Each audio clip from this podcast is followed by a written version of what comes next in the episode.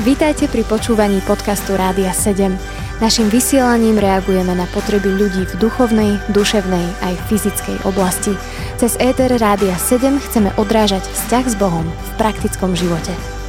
Milí priatelia, vítame vás opäť pri počúvaní relácie Zaostrené na financie. Sprevádzať touto reláciou vás bude Peťo a Rado a dnes by sme sa pozreli na veľmi zaujímavú oblasť a to je tá, ktorá by nás mala povzbudiť a posilniť tom, aby sme zvažovali vždy objem peňazí, ktorý si požičiame, výšku dlhu, ktorý nadobudneme a pozreli by sme sa dnes spoločne na následky, ktoré očakáva rodina alebo jednotlivec pri veľkom zadlžení. Práve tieto veci by možno vás mohli povzbudiť v tom, aby sme vždy tú otázku dlhu najprv rozoberali v písme, hľadali odpovede v modlitbe, v písme, u bratov, ktorí nás vedia odradiť. Ja viem, že možno niektoré relácie, ktoré s radom vysielame a obsah tých relácií môže sa zdať byť taký negatívny. Ale jednoznačne je za ním snaha, aby sme v živote boli slobodní, šťastní a žili v pokoji.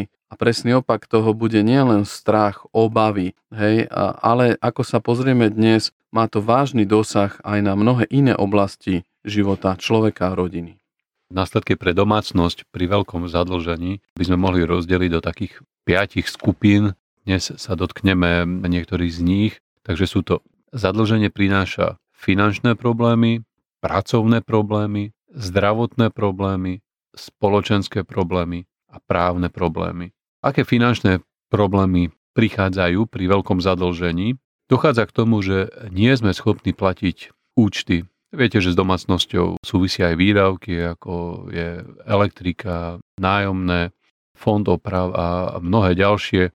Čiže dostávame sa do finančných problémov, prestávame platiť účty, môže dojsť k násilnému vysťahovaniu, rozhodne exekútor, rozhodne, že musíte opustiť e, danú nehnuteľnosť, čiže vzniká tu riziko bezdomovectva. To, čo prináša, ak sa dostaneme do finančných ťažkostí, stáva sa, že nás odpoja od elektriny, od plynu, od vody, základné veci, bez ktorých je veľmi náročné fungovať v domácnosti.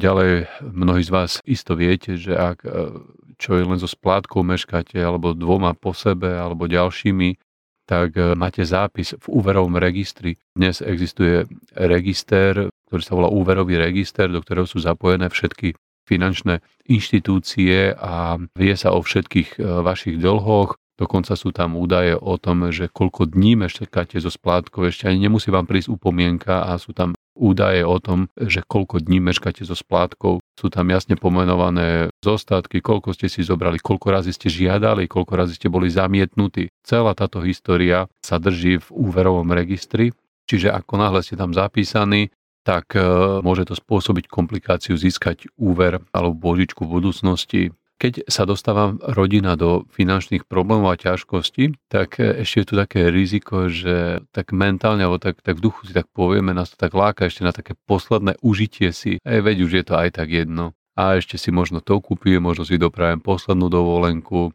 a hľadám ešte nejaký spôsob, ako zalepiť, nazvime tu takú bolesť z toho, že sme zadlžení.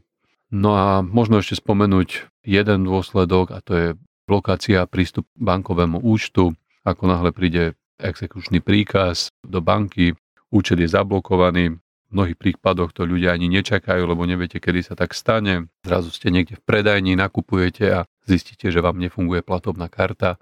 Toto sú finančné problémy, ktoré plynú z toho, ak sme prílišne zadlžení a dostaneme sa do situácie, keď už nie sme schopní splácať.